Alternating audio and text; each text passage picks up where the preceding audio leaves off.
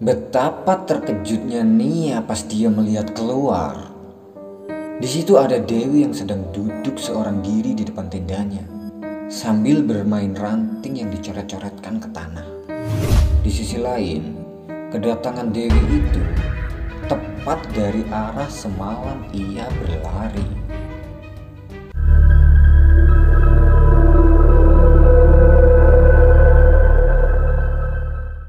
Halo teman-teman, Di mana pun kalian berada semoga tetap sehat selalu.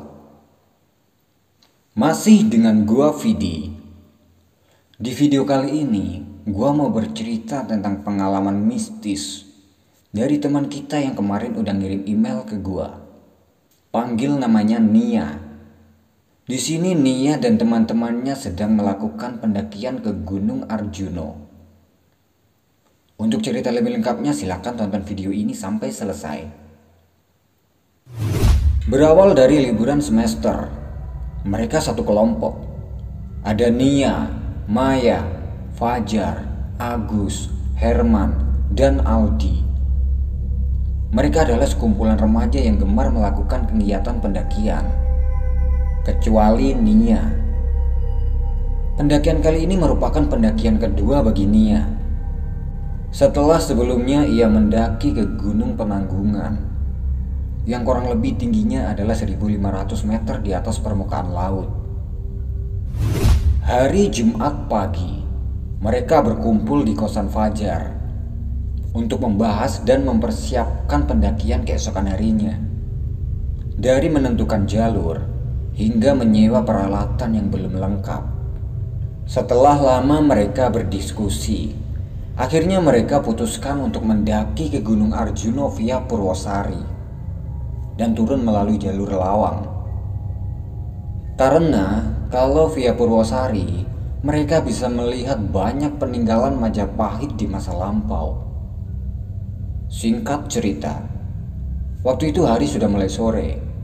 Mereka pun pulang ke rumah masing-masing. Dan pada malam harinya, Nia sempat browsing-browsing di internet untuk melihat pantangan apa aja yang tidak boleh dilanggar di Gunung Arjuno. Keesokan harinya mereka berkumpul di kampus dan berencana berangkat bareng dari kampus dengan menaiki kendaraan umum.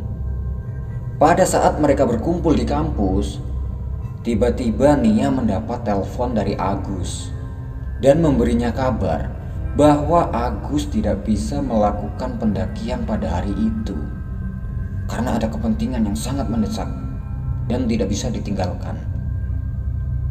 Nia memberitahu Fajar tentang itu.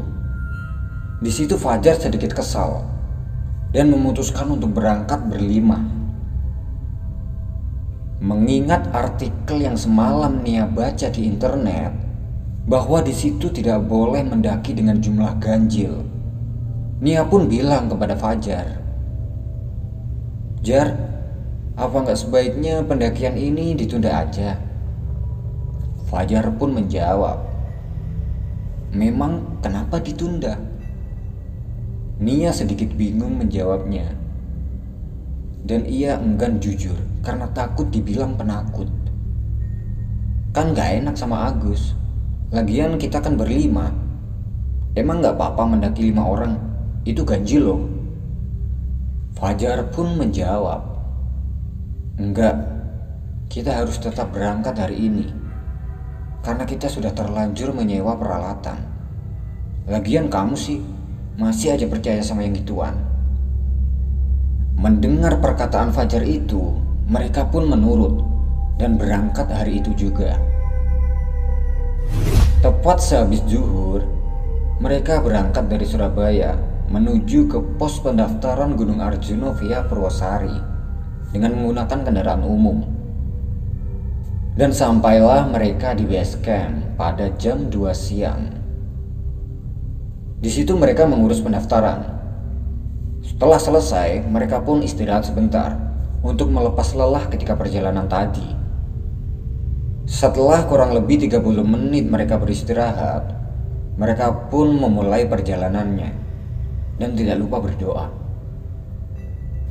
Berjalan santai, di situ jalannya masih landai dan dikelilingi pohon pinus.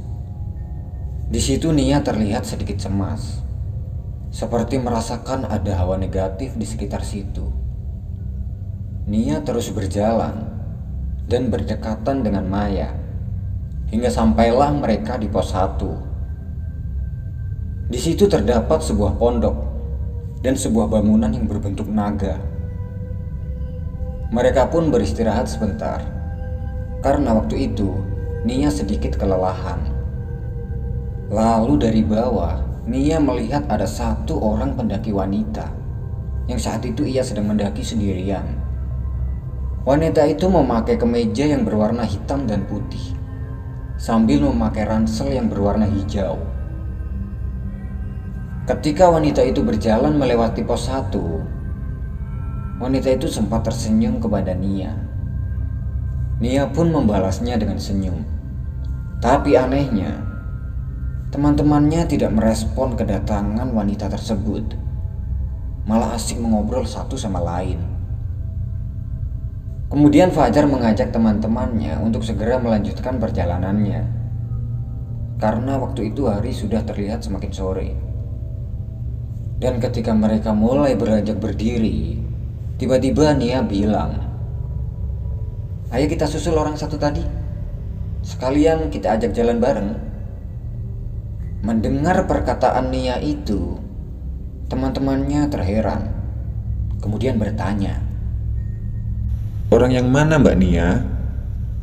Mbak-mbaknya yang tadi, yang naik sendirian. Loh, memangnya tadi ada orang toh? Ada kok. Kalian sih pada sibuk ngobrol. Lalu mereka sedikit mempercepat langkah kakinya untuk mengejar pendaki wanita yang diceritakan oleh Nia itu. Jauh berjalan, mereka tidak juga menemukan pendaki wanita itu. Hingga sampailah mereka di pos 2. Setelah sampai di pos 2, Fajar bertanya kepada Nia. Mana Mbak Nia? Gak ada orang sama sekali gini kok. Kok cepat banget ya jalannya? Padahal tadi belum lama dia jalan, Terus kita juga jalan. Fajar mencoba berpikir positif. Ya mungkin saja itu adalah orang sini yang sering mendaki. Makanya jalannya cepat. Di pos 2 mereka tidak beristirahat terlalu lama. Kurang lebih 10 menitan. Lalu mereka lanjut berjalan ke pos 3 yang jaraknya tidak jauh dari pos 2. Kurang lebih 15 menit mereka berjalan Sampailah mereka di pos 3. Di pos 3 itu ada sebuah bangunan. Karena hari sudah mulai petang, di situ mereka memutuskan untuk beristirahat sejenak sambil memakan cemilan. Ketika mereka sedang asik memakan cemilan, tiba-tiba Nia dikejutkan oleh pendaki wanita itu yang baru saja sampai di pos 3. Melihat itu Nia sedikit terheran. Karena tadi udah dicari-cari. Eh tahu-taunya sekarang baru nyampe di pos 3. Lalu mereka menyapa wanita itu dan menawarinya untuk bergabung. Wanita itu pun menerimanya. Kemudian ia duduk di sebelah Nia. Lalu Fajar bertanya, Sendirian aja mbak? Iya mas, Kok berani? rumah saya dekat sini kok. Jadi ya udah terbiasa. Namanya siapa mbak? Dewi, Lalu Nia memotong pembicaraan mereka. mbak yang tadi ketemu di pos 1 kan? Wanita itu menjawab dengan nada dingin. Iya mungkin mbak, saya lupa. Iya, tadi aku lihat mbak jalan sendiri lewat pos 1. Fajar pun memotong pembicaraan mereka berdua. Oh, jadi mbak ini yang tadi mbak Nia lihat. Wanita itu hanya tersenyum. Tepat jam 6 malam, mereka pun melanjutkan perjalanan. Dan wanita itu ikut berjalan bersama mereka. Di dalam perjalanan, Nia merasakan ada yang tidak beres dengan wanita itu karena dari gerak-geriknya sudah berbeda. Tapi Nia tidak mau berprasangka buruk. dan terus berusaha untuk berpikir jernih. Setelah kurang lebih satu jam mereka berjalan, sampailah mereka di pos 4 yang diberi nama Eyang Semar. Melihat jarak pos 4 ke pos 5 tidak terlalu jauh, mereka tidak break terlalu lama. Hanya sekedar minum. Lanjut berjalan ke pos 5. Nia berjalan di tengah-tengah rombongan. Berdampingan dengan Maya. Lalu tiba-tiba Nia mencium bau wangi yang menyerupai bau bunga melati. Dan bau itu bersumber tepat ke arah Dewi. Spontan Nia berkata, "Eh, bau apa ini wangi banget?" Jalan mereka pun terhenti. Maya yang berada di sebelahnya menjawab, "Emang bau apa, Mbak Nia?" Setelah Maya menjawab, bau itu seketika menghilang. Lalu Nia menoleh ke arah Dewi. Di situ Dewi hanya diam dan menatap ke bawah. Lalu Fajar meminta Nia untuk melupakan itu dan melanjutkan perjalanan. Sampailah mereka di pos 5 Mahkuto Romo. Di situ terdapat bangunan shelter yang cukup besar. Di situ mereka menemui seorang bapak-bapak. Sepertinya beliau adalah seorang penambang belerang. Mereka sempat mengobrol. Bapak itu bilang, Nek nang Gunung Arjuna sing ati-ati. Nek iso aja wong ganjil. Lalu Fajar menjawab, Memang kenapa pak? Dan bapak itu pun menjawab, Nek ganjil, biasane bakal ono sing ngetutno. Nek iso nggawa tongkat, gawe. Iya pak, terima kasih atas sarannya. Jawab Fajar. Tidak tahu kenapa, setelah mendengar itu hati Nia tiba-tiba bergetar hebat. Dan ketika mereka asyik mengobrol dengan bapak-bapak itu, tiba-tiba Dewi agak sedikit menjauh. Seakan tidak mau berkumpul dengan bapak-bapak itu. Setelah kurang lebih 20 menit mereka berada di situ, mereka pun melanjutkan perjalanannya dan berpamitan kepada bapak-bapak yang ada di situ. Mereka semua bersalaman dengan bapak itu, kecuali Dewi. Ketika mereka akan meninggalkan pos 5 itu, bapak itu berpesan lagi. Lali tongkat ya mas. Mendengar itu Nia merasakan ada sesuatu yang tidak beres. Padahal waktu itu mereka kan berenam dengan Dewi. Kemudian Nia berpikir, apakah bapak itu tidak melihat Dewi? Nia merasa semakin ada yang tidak beres terhadap Dewi. Singkat cerita, sampailah mereka di pos 7 Jawa Dipa, tepat pukul setengah 10 malam. Mereka berniat bermalam di situ dan melanjutkan perjalanan ke puncak keesokan harinya. Mereka mendirikan tenda. Dan waktu itu Dewi membawa tenda sendiri yang berkapasitas dua orang dan ditempati sendiri. Setelah tenda selesai didirikan, mereka pun berkumpul untuk memasak dan makan. Tapi waktu itu Dewi tidak mau makan dengan alasan sudah kenyang. Setelah mereka selesai makan, mereka pun masuk ke dalam tenda untuk beristirahat. Fajar, Herman, dan Aldi tidur satu tenda, sedangkan Nia dan Maya tidur berdua dengan tenda yang berbeda. Malam semakin larut. Tiba-tiba Nia terbangun dari tidurnya karena kedinginan. Pas Nia terbangun, Tiba-tiba Nia mendengar ada suara berisik di depan tendanya. Karena penasaran, Nia pun membuka sedikit pintu tendanya untuk melihat keluar. Betapa terkejutnya Nia pas dia melihat keluar. Di situ ada Dewi yang sedang duduk seorang diri di depan tendanya sambil bermain ranting yang dicoret-coretkan ke tanah.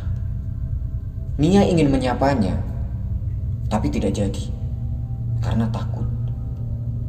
terus dilihat. Tiba-tiba Dewi berdiri dari duduknya dan berjalan ke arah pohon yang jaraknya lumayan jauh dari tendanya. Di situ Nia melihat Dewi sedang berbicara. Entah berbicara dengan siapa. Melihat itu Nia semakin ketakutan. Tapi di sisi lain, Nia masih penasaran dengan apa yang dilakukan Dewi. Nia terus melihat Dewi dari sela-sela pintu tendanya. Tidak lama kemudian, Nia melihat Dewi sedang berlari jauh hingga Nia tidak bisa melihatnya. Karena takut, Nia pun menutup tendanya dan kembali tidur sambil melantunkan doa, berharap agar dirinya tidak terjadi apa-apa. Tepat pukul 4 pagi, mereka terbangun dari tidurnya. Waktu itu Nia melihat tendanya Dewi masih belum terbuka. Lalu akhirnya Nia menyuruh Fajar untuk membangunkan Dewi. Ketika Fajar akan mendekati tenda Dewi, tiba-tiba Nia dikagetkan oleh Dewi dari belakang. Spontan Nia kaget dengan keberadaan Dewi yang tiba-tiba ada di situ. Lalu Fajar bertanya, Walah, tak kira belum bangun Mbak Dewi? Dewi pun menjawab, Udah mas, tadi habis buang air kecil. Nia terdiam karena melihat raut wajah Dewi terlihat seperti orang yang tidak bangun tidur. Di sisi lain, kedatangan Dewi itu tepat dari arah semalam ia berlari. Nia benar-benar ketakutan waktu itu. Terlebih ketika ia melihat ke arah Dewi. Mereka kemudian memasak. Lalu tiba-tiba Dewi berpamitan untuk jalan lebih dulu. Mas, Mbak, aku duluan ya. Terima kasih udah mau bareng. Aku buru-buru mau ketemu temen juga soalnya di atas. Lalu Fajar menjawab, Ya udah deh mbak. Hati-hati ya. Lalu Dewi pergi meninggalkan mereka semua dan berjalan naik. Tidak lama kemudian mereka selesai makan.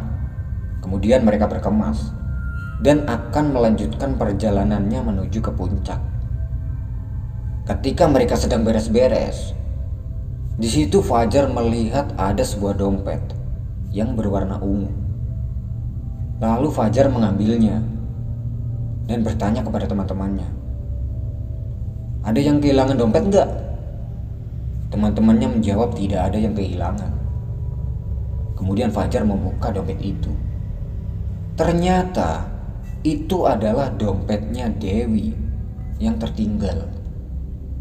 Melihat isi dompetnya yang berisi surat-surat penting, Fajar pun membawanya dan berencana mencari Dewi di puncak untuk memberikannya. Singkat cerita, sampailah mereka di puncak Gunung Arjuno pada jam setengah sepuluh pagi. Di puncak ia mencari Dewi, tapi tidak menemuinya. Hingga akhirnya mereka berpencar. Tapi tetap saja mereka tidak menemuinya. Karena tidak menemukan Dewi, Fajar pun membawa dompet itu turun dan berencana mengantarkan ke rumahnya. Karena kebetulan di situ terselip kartu identitasnya dan alamat rumahnya tidak jauh. Waktu sudah menunjukkan jam 11 siang. Mereka pun bergegas turun melalui jalur lawang. Singkat cerita, sampailah mereka di sebuah sabana yang sangat luas. Di jalur pos 3 menuju ke pos 2. Sabana itu benar-benar luas dan hijau. Dan di sebelah kirinya terdapat sebuah bukit yang diberi nama Gunung Lincing. Di situ tiba-tiba Nia melihat Dewi sedang berjalan jauh di atas gunung lincing. Lalu Nia memberitahu kepada teman-temannya.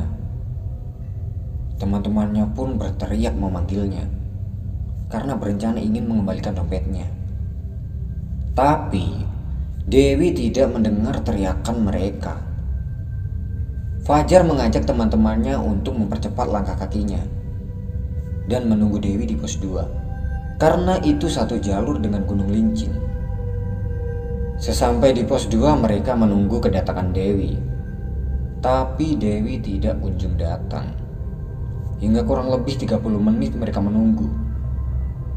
Di sisi lain mereka juga ragu antara belum sampai pos 2 atau sudah turun duluan. Karena lama menunggu, mereka pun bergegas melanjutkan perjalanan turun agar segera sampai di base camp. Sesampai di base camp mereka bertanya kepada petugas, apakah ada seorang pendaki wanita yang mengenakan kemeja hitam putih turun lewat sini. Tapi petugas itu menjawab tidak ada. Kemudian ia menyarankan Fajar untuk membawa dompet itu dan mengantarkan langsung ke rumahnya. Mereka pun turun menggunakan jasa ojek hingga sampai di Pasar Lawang. Setelah sampai di Pasar Lawang, Fajar berencana untuk mengembalikan dompet itu seorang diri dan meminta teman-temannya untuk menunggu di warung. Karena menurut ojek yang ditumpanginya, alamat itu tidak jauh dari pasar lawang. Karena merasa penasaran dengan Dewi, Nia pun ingin ikut mengantarkan bersama Fajar. Dan Fajar pun tidak keberatan. Berangkatlah mereka ke alamat Dewi Sesampai di alamat tersebut, Fajar meminta tukang ojek itu untuk menunggunya. Mereka berdua kemudian mengetuk pintu rumahnya. Dan yang membukakan pintu adalah ibunya. Lalu Fajar bertanya, Maaf, apa benar ini rumahnya Mbak Dewi? Benar, Mas dan Mbak ini temannya ya? Iya bu, tadi kita sempat bertemu Mbak Dewi di gunung dan menemukan ini tertinggal di gunung. Mendengar itu lalu ibunya menyuruh mereka masuk. Mereka duduk di ruang tamu. Kemudian ibunya bilang, Mas, Mbak, terima kasih sudah mau mengantarkan dompetnya Dewi. Iya bu, sama-sama. Memang Mbak Dewi belum sampai rumah ya? Jawab Fajar. Lalu ibunya Dewi bercerita kepada mereka berdua. Minggu lalu, Dewi pamit sama ibu untuk mendaki ke Gunung Arjuno. Dan ibu mengizinkan. Setelah Dewi pulang dari gunung, keesokan harinya Dewi kecelakaan dan nyawanya tidak terselamatkan. Dewi sudah meninggal dua hari yang lalu. Dan Dewi sempat bilang ke ibu kalau dia kehilangan dompet ini di gunung. Mendengar cerita dari ibu itu, mereka berdua lalu shock dan turut berduka cita. Ternyata Dewi yang mereka temui di Gunung Arjuno itu bukan Dewi yang sebenarnya. Mereka berdua pun kembali ke Pasar Lawang dan bersepakat untuk tidak menceritakan hal ini kepada teman-temannya. Nah, gimana ceritanya teman-teman? Serem gak? Kasih pendapat kalian di kolom komentar. Buat teman-teman yang punya pengalaman mistis di gunung ataupun di tempat lain dan mau di-share di channel ini, teman-teman bisa kirimkan ceritanya ke email ini. Atau lebih lengkapnya teman-teman bisa cek di kolom deskripsi. Terima kasih sudah menonton. Gua Vidi dan sampai bertemu di video berikutnya.